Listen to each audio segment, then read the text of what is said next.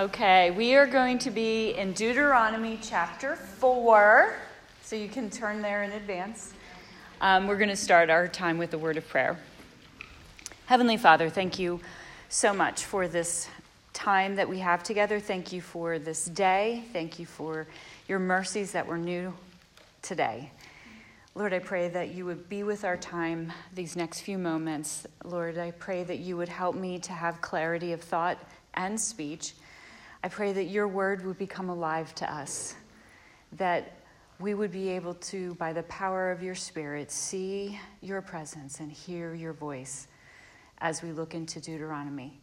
Lord, we thank you so much for who you are and for all that you've done on our behalf. And I pray this um, and ask for your blessing on this time. In Jesus' name, amen. All right. Deuteronomy 4.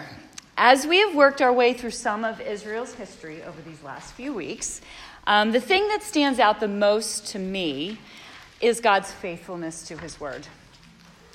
And he is faithful to his word in spite of us. In fact, his faithfulness is magnified in light of the unfaithfulness of God's people. He is faithful to his word. Jeremiah tells us that God is watching over his word in order to perform it. I think this is a beautiful, beautiful way of expressing what God is doing in this world. And we see that he is doing this. We see that played over, played out over and over again in scriptures.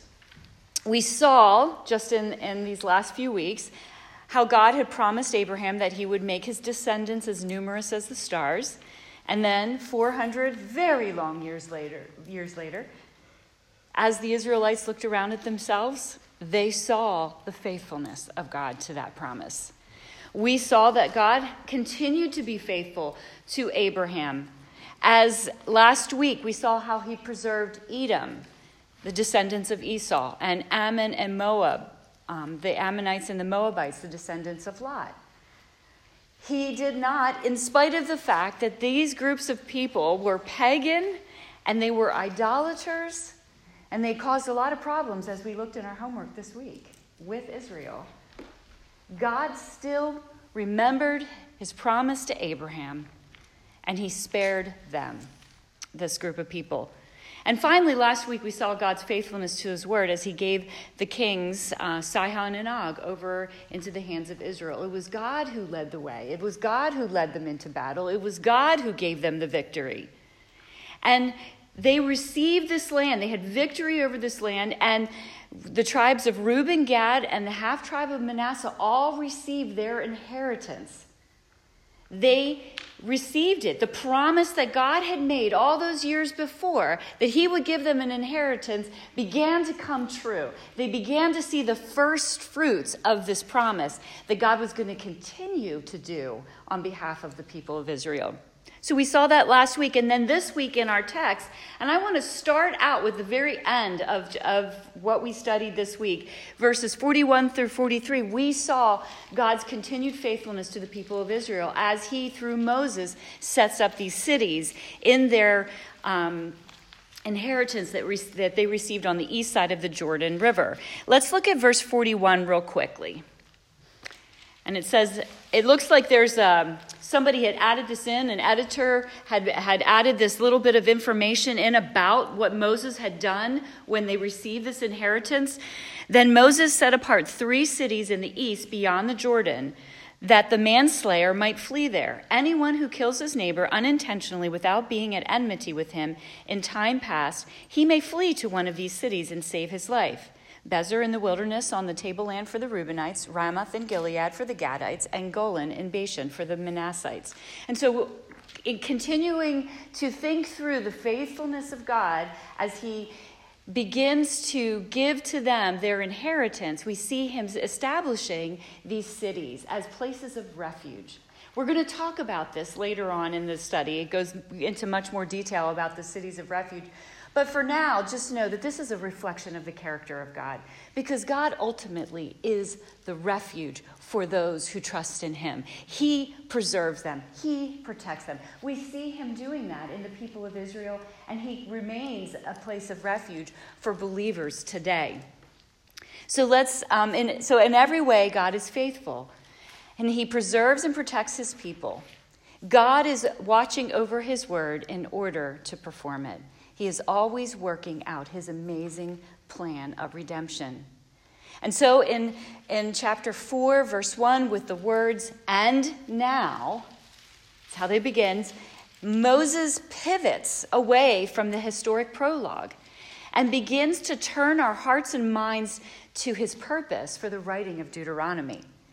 His purpose is God's covenant and his statutes. That's what the book is about.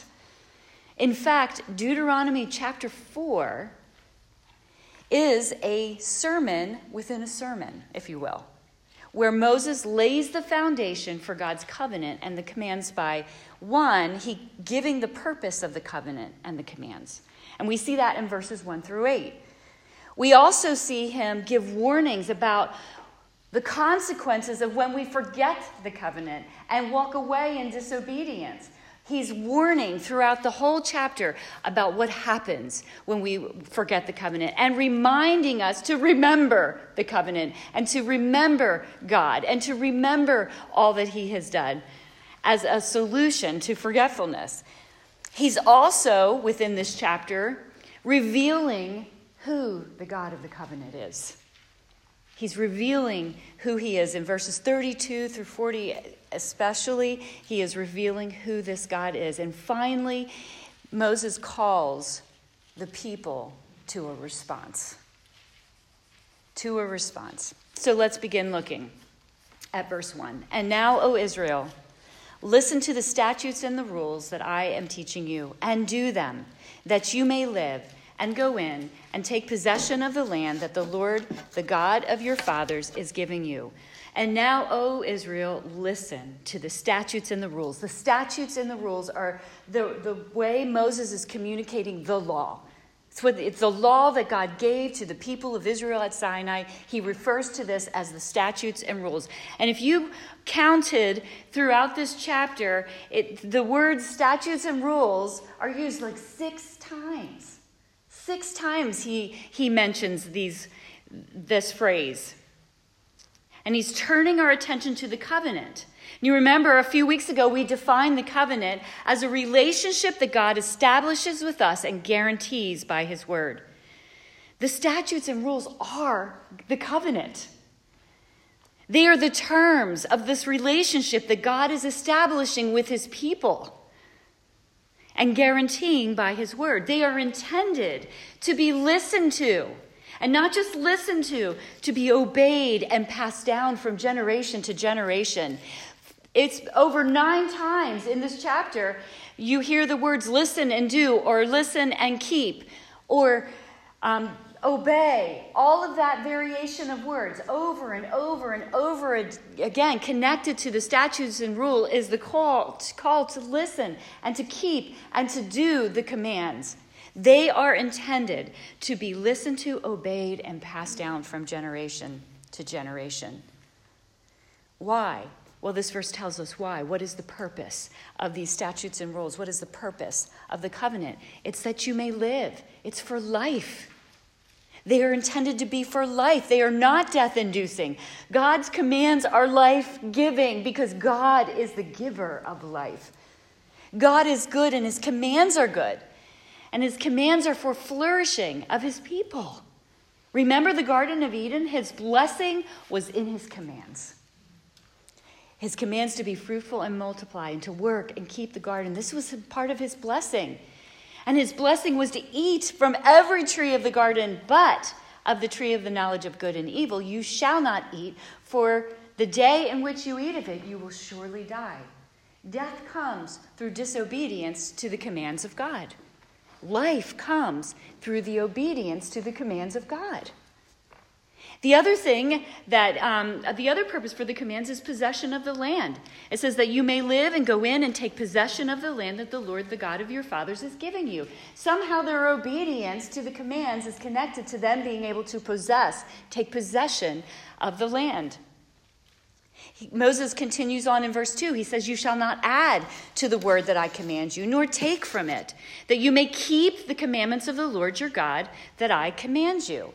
So we're called, he's saying to them, do not add, do not take away from the commands. Now, he's not speaking of the scriptures, the law, as in there's not going to be any more written in the law. There's not going to be any more revelation coming. That's not what he's referring to. What he's referring to is the revelation that they had received from him, which would have been Genesis, Exodus, Leviticus, Numbers, and Deuteronomy, including all the law, the statutes and law. That's the revelation that Moses had written to this generation. That was the word of God to them. He's like, don't add to it, don't take away from it. Because in so doing, you no longer are keeping the law. You will not obey it. So he's like, don't mess with the scriptures.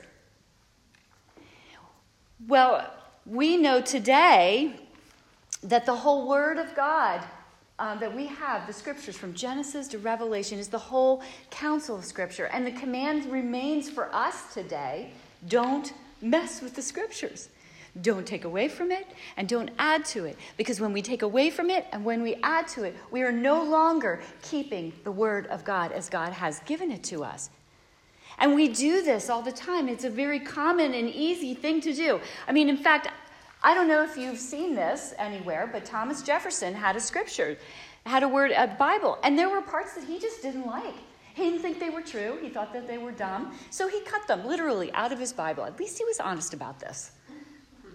He just cut him out. So if you could see, if you could, there are copies of his Bible in a museum somewhere with pieces cut out the parts that he did not believe, that he did not think were true, the parts that he did not like. Do not take away or add to the scriptures. Now, we may not literally take scissors to our Bibles, but we do this when we ignore certain sections of the scripture, when we ignore the parts of scripture that we don't like, or emphasize the parts that we do. We're not getting the whole counsel of the Word of God. And when we do that, we will fall into disobedience. We will not be following the Word of God.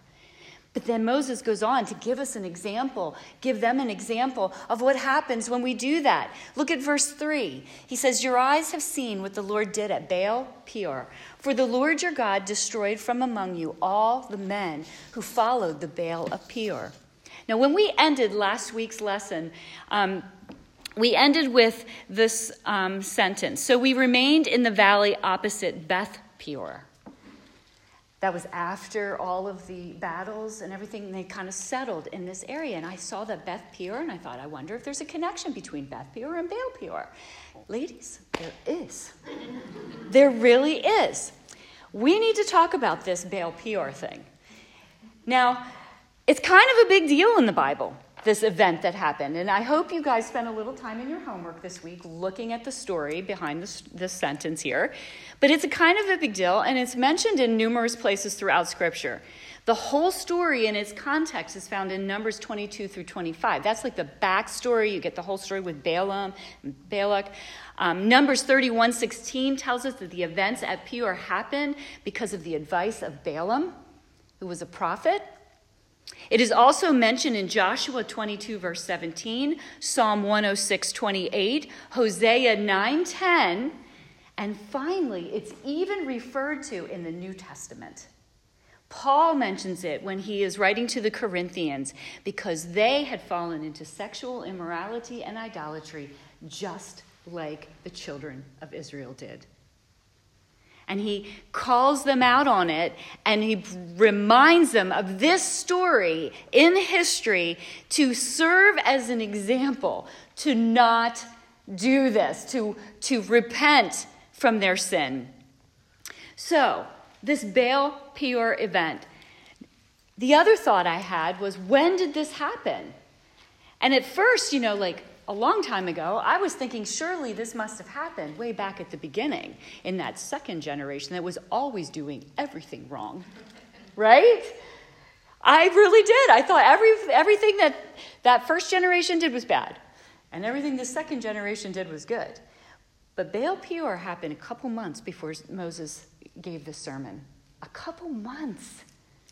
It happened after the great victories of those battles of Sihon and Og. Like right after that. These great victories when they had seen the marvelous deeds and works of God on their behalf. They did, as it is said in Numbers 25, 1 through 3. This is the people began to whore with the daughters of Moab. These invited the people to the sacrifices of their gods, and the people ate and bowed down to their gods. And so Israel yoked himself, covenanted to the Baal of Peor. And the anger of the Lord was kindled against Israel. Their sin was one of idolatry and sexual immorality. And because of this sin, I think around 24,000 were killed that day. How can this happen? How can this happen right in the shadow of these great military conquests, right in the face of God's faithfulness to his promises? I would like to sit in condemnation over these people, but I can't because we are just like they are. They forgot God, they forgot His word. And instead of clinging to Him, they clung to the false gods. They walked away, disobeyed, and fell into idolatry because they forgot God. They did not submit to God's commands in obedience, and the result is death. The wages of sin is death. Not everyone participated, though, in the sin. We learn in verse 4 but you who held fast, there was a remnant, there was some who held fast to the Lord their God, and they were alive today. Moses concludes, making his case that obedience to the commands bring life. Disobedience brings death. And when they enter into the land, they are being called to keep and do them. Look at verse 5. See, I have taught you statutes and rules. There's that phrase again. As the Lord my God commanded me, that you should do them in the land that you are entering to take possession of it. Keep them and do them. Notice the repetition. Repetition is, is important in Scripture. If you see something re- repeated multiple times, oh, pay attention. God is making a point. He's putting an exclamation mark on what he is saying. Keep them and do them, for that will be your wisdom and your understanding. The commandments are for them wisdom and discernment. They teach them to be wise, they teach them how to live. And this wisdom and understanding will be in the sight of the peoples who, when they hear all of these statutes, will say, Surely this great nation is a wise and understanding people. For what great nation is there that has a God so near to it as the Lord our God is to us? Whenever we call upon him, and what great nation is there that has statutes and rules so righteous as all this law that I set before you today? Those statutes and rules that the Lord is giving to his people are good. They are good and they are wisdom and they are righteous and they give discernment and they reflect the character of God. Because God is all of those things. God is righteous. God is good. God is wise. God gives the gifts of discernment. And these statutes and rules, the covenant of God, reveal to us the goodness of God. And it reveals to the world that the Israelites are entering into that God is good.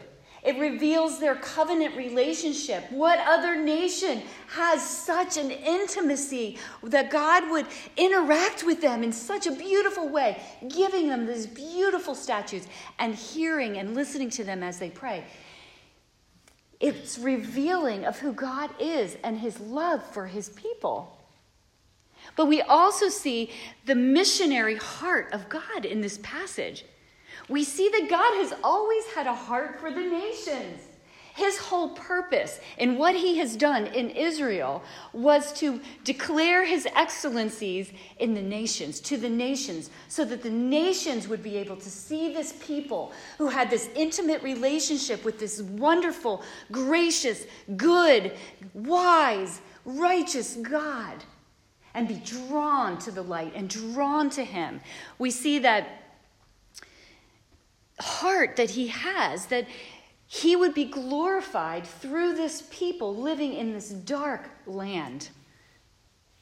And as Israel would receive the word of God and walk in submission and obedience to the law of God, they would shine like a bright light in a dark place, drawing attention from, from the nations around them to God and to his goodness and to his glory.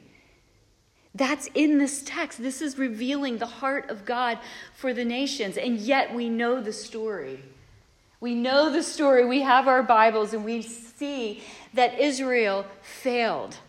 They could not do it. They, instead of being a light in the darkness, became a part of the darkness. The darkness overtook them. But in every way that Israel failed, Jesus the true and better Israel succeeded because he's the true light, which gives light to everyone. John 1 4 says, In him, in Jesus, was life, and the life was the light of men. The light shines in the darkness, and the darkness has not overcome it. When Jesus entered into the darkness of this world, he did not become like the darkness. He did not become like the darkness. The darkness could not overcome him. He is the fulfillment of this passage. Jesus is the fulfillment of this passage. He entered the land of promise. And when he entered into the land of promise, he kept and he did all of the statutes and laws perfectly every minute of his life. And it was his wisdom in the sight of the peoples. He vividly displayed the beauty of the righteousness of the law of God in ways that when we read about it in the New Testament, we can only marvel at. There was no greater example of what it means to walk in intimacy with God the Father as what we see in the way that Jesus, the Son of God, walked. And so John 8:12 tells us that Jesus said to the crowds, "I am the light of the world. Whoever follows me will not walk in darkness, but will have the light of life." So the invitation goes out from Jesus. He says, "I am the light. I am the light in the darkness. If you follow me, you will no longer be in the darkness, but you will walk in the light. To follow Jesus is to put your faith in him, to put your trust in him, and to go where he goes, and to do what he do- does, and to live as he lived in intimacy with the Father and submission to the Word. Jesus said to his disciples in his Sermon on the Mount, You are the light of the world. When we follow Jesus and we put our faith and trust in Him, we become lights in this world. A city set on a hill cannot be hidden. Nor do people light a lamp and put it under a basket, but on a stand, and it gives light to all in the house. In the very same way, let your light shine before others, so that they may hear, see your good works and give glory to your Father who is in heaven. Do you hear the echoes of Deuteronomy 4 in Jesus' beautiful Sermon on the Mount? God's plan for Israel is fulfilled in Christ Jesus, who is the light. But he gives his light to us, his church, his people. And we remain here in order to be just what God had intended in, in Deuteronomy lights in the darkness of this world. Through our faith in Jesus, through our submission and obedience to the Word of God. But this is not easy. We don't just slide into holiness, do we?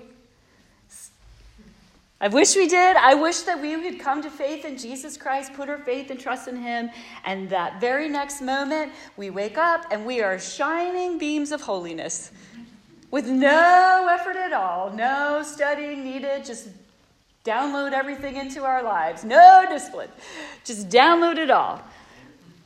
But that's not the way it goes. Moses continues to remind us and to call us to vigilance We need vigilance. We need to follow after God. We need to hold fast. We need to guard. There are some sobering warnings. We don't just slide into holiness, we don't just slide into obedience. We are a forgetful people, and if we do not guard our hearts and our souls and our minds, we will slide into disobedience. We will fall into forgetfulness and idolatry.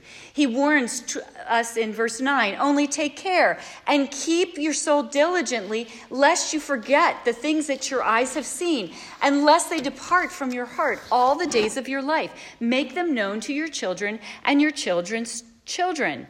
The warning is strong take care.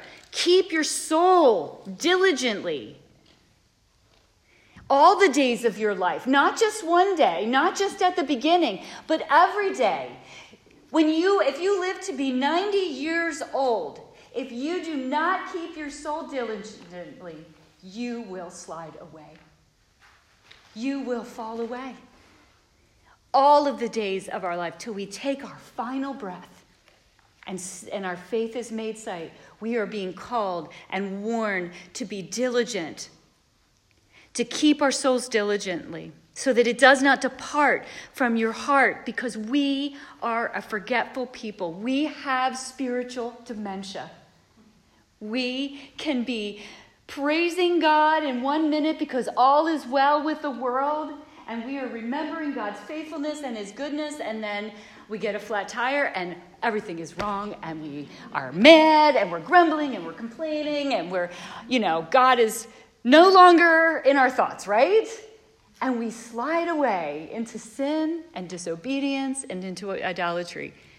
We are a forgetful people. So, Moses, through this chapter, through this sermon, is warning us of our forgetfulness, but also giving us ways to help us to remember to remember, remembering requires rehearsing repeatedly. It requires retelling it, passing it on to others, to, the, to our children, to our grandchildren. He, he calls us to remember. Look again at verse 9. Only take care and keep your soul diligently, lest you forget the things that your eyes have seen. He recalls it, he's actually living this out for them. He's doing it. He's remembering, he's rehearsing, and he's retelling all the things that their eyes had seen at the mountain. Remember the things that your eyes have seen, unless they depart from your heart all the days of your life. Make them known to your children and to your children's children. Verse 10 How on that day that you stood before the Lord your God at Horeb, the Lord said to me, Gather the people to me. Just hear, hear the Lord's words. Gather the people. It's like a, it, it reminds me of that whole idea of, of God gathering his people as if they're chicks to bring them close to him. He says, Gather them to me that I may let them hear my words. That I may let them hear my words so that they may learn to fear me all the days that they live on the earth. This is a lifelong journey. And that they may teach their children so. And you came near and you stood at the foot of the mountain while the mountain burned with fire. Picture that. To the heart of heaven, wrapped in darkness, cloud, and gloom. Then the Lord spoke to you out of the midst of the fire. You heard the sound of his words but you saw no form. There was only a voice. And he declared to you his covenant, which he commanded you to perform. That is the Ten Commandments or the Ten Words. We're going to be looking at that next, starting next week. And he wrote them on two tablets of stone. There were two tablets of stone. In the suzerain vassal treaties, there was always two tablets that would have the covenant on both, one for each side. So one of these tablets was for God, and one was for the people, so that both would remember his covenant. It's beautiful. And he wrote them himself on two tablets of stone. And the Lord commanded me at that time to teach you statutes and rules that you might do them in the land that you are going over to possess. So Moses is actually living out what God had commanded him to do.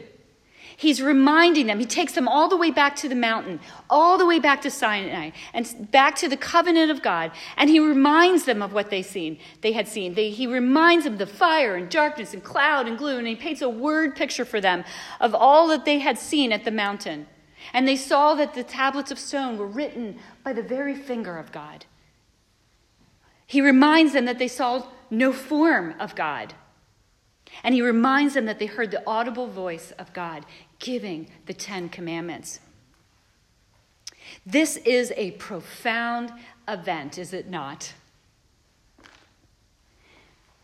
That this group of people surrounding this mountain would have seen and heard all of these wondrous things. God had revealed himself to his people in a way that they could see, in a way that they could hear. And yet, remember who is actually the recipient of this sermon? It's the second generation. It's not the first generation. Many of the people that are recipients of this original sermon may not have even been born when Sinai took place. And if they were, they were small, and they may not actually remember. And yet, Moses is calling them to remember what they saw. Remember what you heard. But they didn't actually see, and they didn't actually hear. But through Moses' words to them, those who were not there were brought directly to the mountain so that they could see and they could hear. This is what scriptures are for us.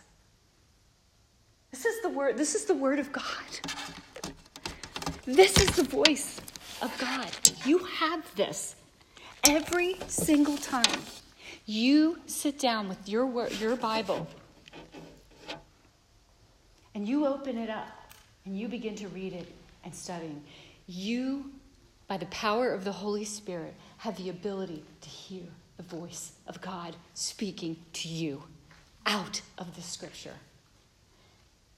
And if you are privileged to be in a church that preaches God's word faithfully, expositing it weekly, every single time your pastor stands at the front and he opens up the word and he begins to speak to you from the word of God you get the opportunity to hear the voice of God.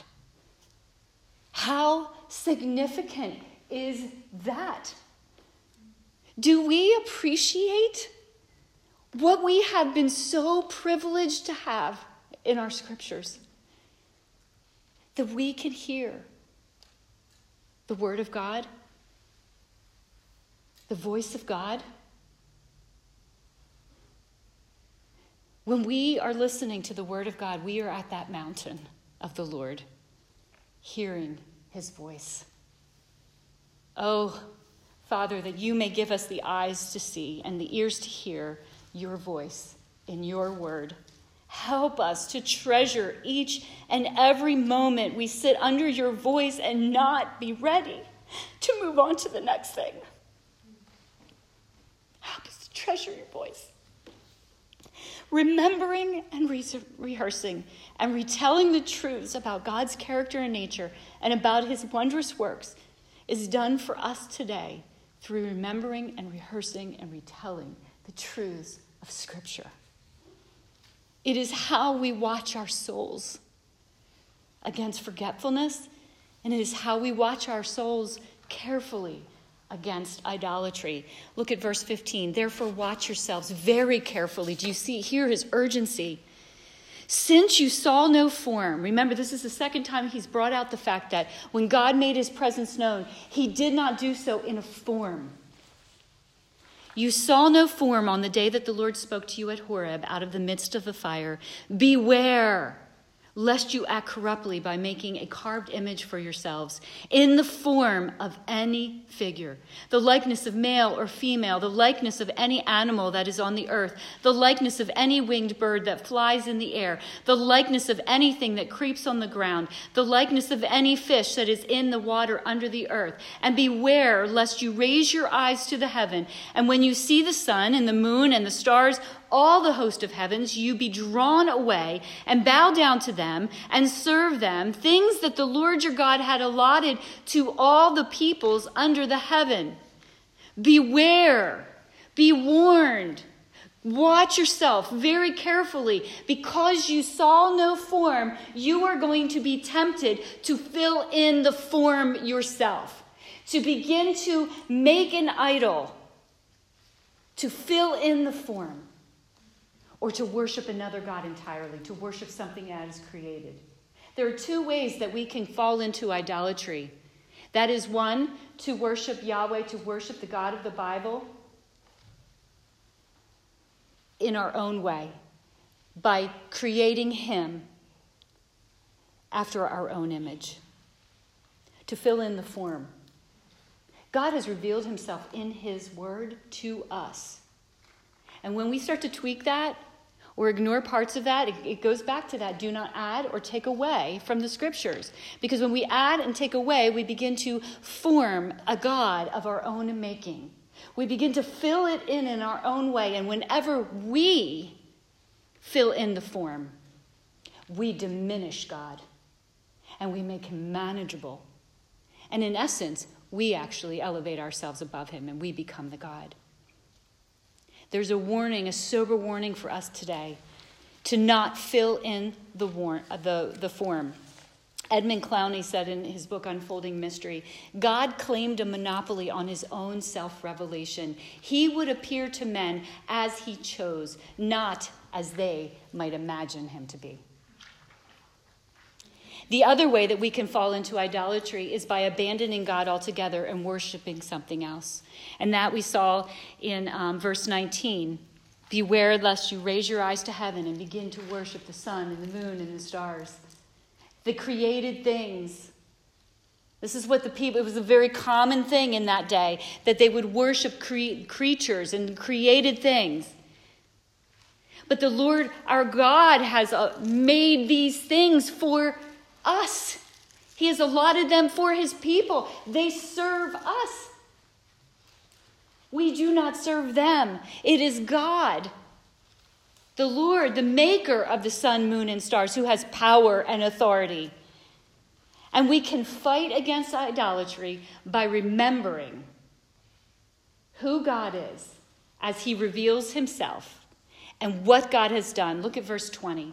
But the Lord has taken you and brought you out of the iron furnace, out of Egypt, to be a people of his own inheritance, as you are this day. He right away reminds them of who it is that is God and what he has done. He reminds them of Sinai and the covenant of God, and he reminds them of their redemption when they were set free from slavery in Egypt. These are the two highlights of the Old Testament. These two events are the highlights that are constantly needing to be remembered. Remember your redemption, remember the covenant. And we fight against idolatry by remembering that. It was the Lord who has the power to take you out of the iron furnace. He was the one, and you belong to Him. Remember this. We can also fight idolatry by remembering who the Lord is, but also the discipline of the Lord. Look what, where Moses goes next. He brings up the fact that he can't go into the promised land again. Furthermore, verse 21, the Lord was angry with me because of you. I just love how he keeps doing this. It just seems like every time he brings this up, it's like their fault and not his. But we know differently. The Lord was angry with me because of you, and he swore that I should not cross the Jordan, and that I should not enter the good land that the Lord your God has given you for inheritance. For I must die in this land. I must not go over the Jordan. But you, you shall go over and take possession of the good land. Here is longing. He wants to go. He still wants to go. Take care lest you forget the covenant of the Lord your God, which he made with you, and make a carved image, the form of anything that the Lord your God has forbidden you. For the Lord your God is a consuming fire, a jealous God. If Moses, who is a giant in the eyes and the minds of the people of Israel, can experience the discipline of the Lord in such a way that he was not allowed to go into the land of promise. If that would happen to somebody as great as he, I mean, remember what was said of Moses that he was a friend of God. He met with him in the tent of meeting face to face. And yet, he received the discipline of the Lord. Let that be a sober warning to the people of Israel and to us today that disobedience can bring about discipline, even to somebody as great as Moses. We can remember the discipline of the Lord Remember his covenant. Remember that the Lord your God is a consuming fire, a jealous God. What does it mean that God is a consuming fire?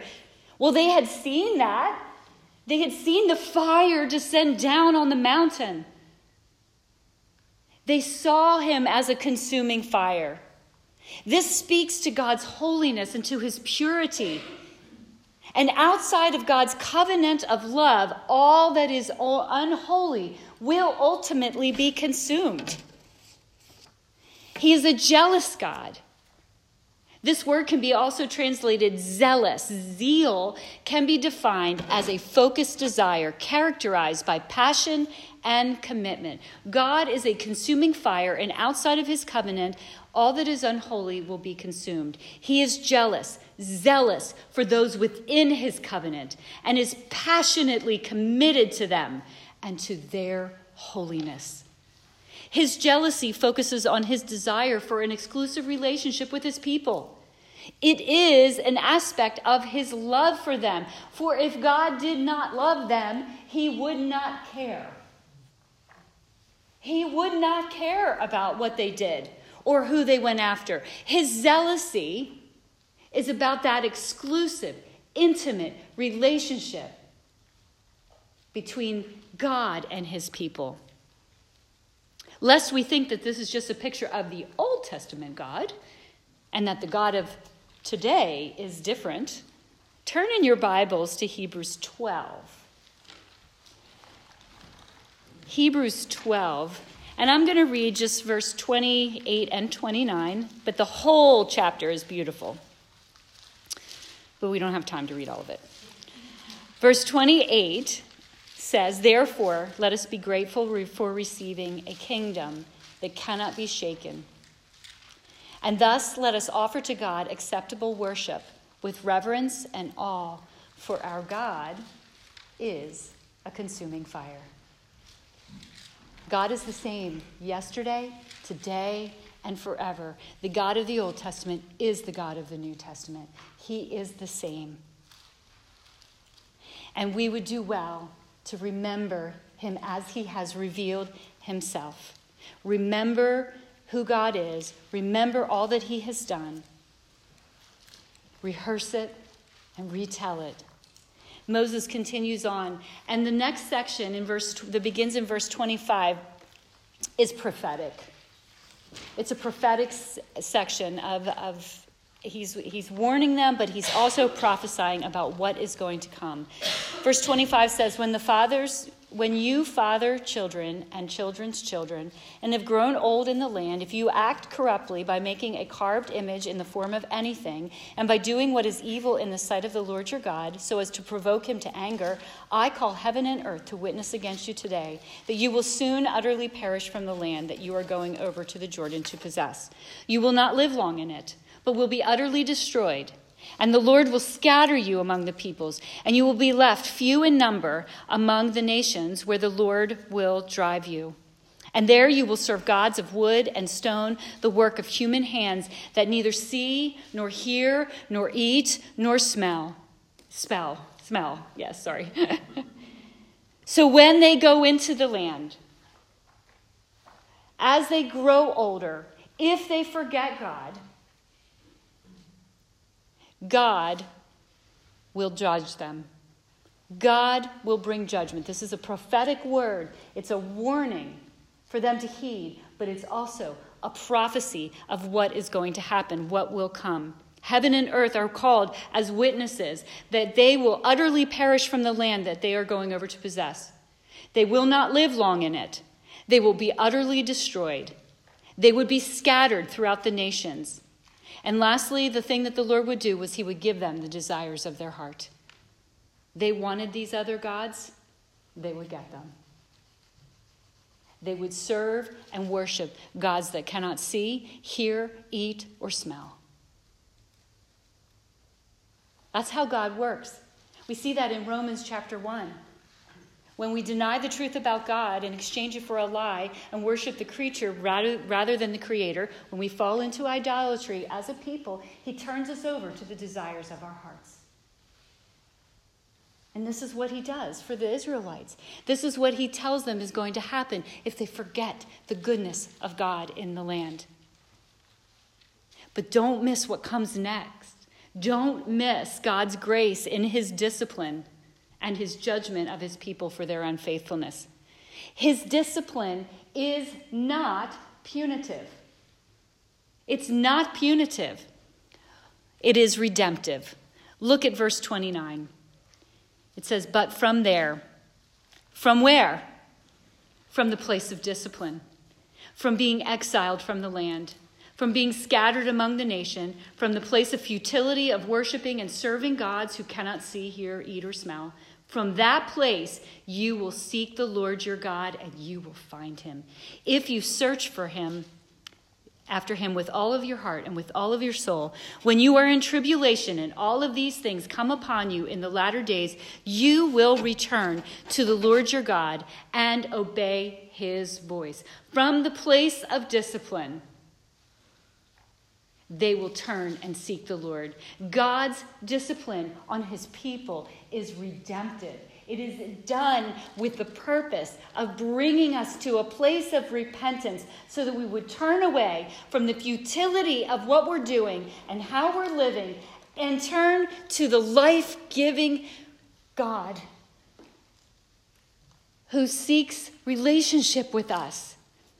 His discipline is redemptive. Surely the prophet Jeremiah was reading this when he wrote to the exiles who were in Babylon. Listen to Jeremiah's words from Jeremiah 29. Verse 10 says, For thus says the Lord, when 70 years have been completed for, for Babylon, I will visit you and fulfill my good word to you to bring you back to this place. Remember, Israel has been exiled because of their sin and because of their idolatry. They've been scattered, just like Moses said would happen. And now, all these years later, Jeremiah is writing to those that had been scattered and said, I will, God will visit them and he will fulfill his good word to them to bring you back to this place. For I know the plans that I have for you, declares the Lord plans for welfare and not for calamity, to give you a future and a hope. Then you will call upon me and come and pray to me and I will listen to you. You will seek me and find me. When you search for me with all of your heart, I will be found by you, declares the Lord. And I will restore your fortunes and will gather you from the nations and from all the places where I have driven you, declares the Lord. And I will bring you back to the place from where I sent you into exile. The fruit of discipline of the Lord in the life of his people is one of repentance. It is a returning to the Lord to obey his voice. Verse 31 back in Deuteronomy says, For the Lord your God is a merciful God. He will not leave you or destroy you or forget the covenant with your fathers that he swore to them. We may be a forgetful people, but the Lord does not forget. He will not forget his covenant, for he is a merciful God. The Lord is both a consuming fire and a jealous God, and he is merciful and faithful. Behold, your God. This is the God of the Bible. This is the God who revealed himself in creation, who revealed himself to Abraham, to Isaac, and to Jacob. This is the God who appeared to Moses in a burning bush, the God who descended in fire, darkness, gloom on Mount Horeb. This is the God who passed before Moses, saying these words The Lord, the Lord, a God merciful and gracious, slow to anger, and abounding in steadfast love and faithfulness keeping steadfast love for thousands, forgiving iniquity and transgression and sin, but who by no means clears the guilty. This is the God who will not forget his covenant, the covenant that he ultimately fulfilled in Jesus the Messiah, the Holy One of Israel who was consumed by the wrath of God on his cross, that we who are the unholy ones might receive mercy and grace and the forgiveness of sins. This is the God whose voice you hear coming out of Scripture, whose eyes, who you can see with your eyes, and He is the only God. And Moses ends this part of his sermon by challenging us challenging us to think is there really any other God? Could there be? Look at verse 32. For ask now of the days that are past, which were before you. Go back in time, go back in history. In fact, take you all the way back to creation. Go all the way back to the beginning when God said, Let there be light. Ask now of the days that are past, which were before you, since the day that God created man on the earth, and ask from one end of heaven to the other whether such a great thing as this has ever happened or has ever been heard of. So go all the way around the world, go all the way out into the universe. Has anything like this ever happened in history? In time, in space. That God, did any people ever hear the voice of God speaking out of the midst of a fire as you have heard and still live? Or has any God ever attempted to go and take a nation for himself from the midst of another nation by trials and signs and wonders and war, by a mighty hand and an outstretched arm, and by the great deeds of terror, all of which the Lord your God did for you in Egypt before your very eyes? To you, to you it was shown that you might know that the Lord is God. There is no other besides him. God did all of this so that you would know him. Everything he's done in creation, everything he's done in redemption, everything he has done throughout time and space and history, he has done so that we might know him and know that there is no other God but Yahweh. Verse 36 Out of heaven, he let you hear. Listen to all the activity that God is doing in these passages. He let you hear his voice that he might discipline you. And on earth he let you see his great fire, and you heard his words out of the midst of the fire. And because he loved your fathers, and he chose their offspring after them, and he brought you out of Egypt with his own presence by his great power, driving out before you nations greater and mightier than you, to bring you in, to give you their land for an inheritance as it is this day. Know, therefore, today.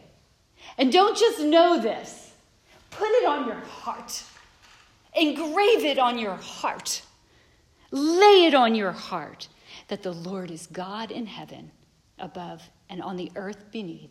There is no other. Do you hear all that God did in that? He let them hear.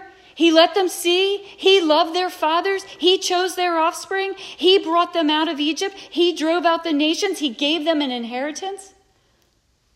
It's all Him. He did all of that. so that we might know him and we might lay it on our hearts that there is no other God. So let's look at the activity that the very same God is doing today. He let us hear his voice out of Scripture. He let us see his presence through the Word. He loved our fathers.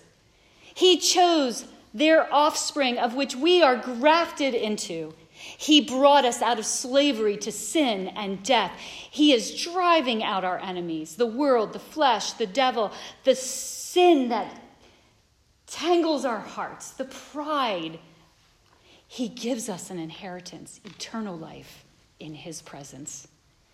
And He did all of this that we might know today, not just know it with our minds, but know it with our hearts, that He is the only God. He is our God.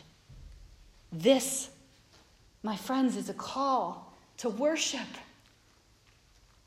If this is who God is, and He is the only God. There can only be one response, and that is one of worship.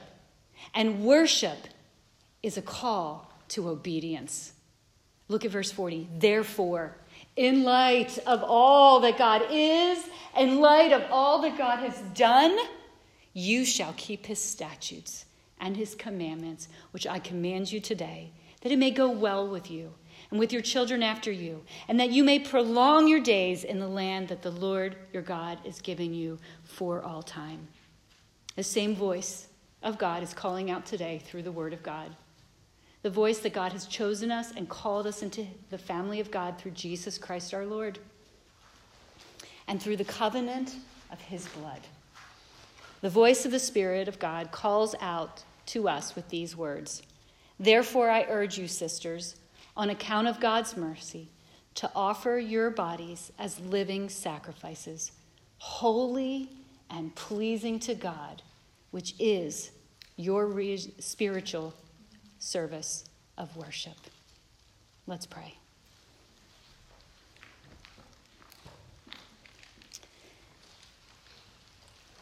Father, we are in awe of you. For you a wondrous God, beyond our ability to express your excellencies.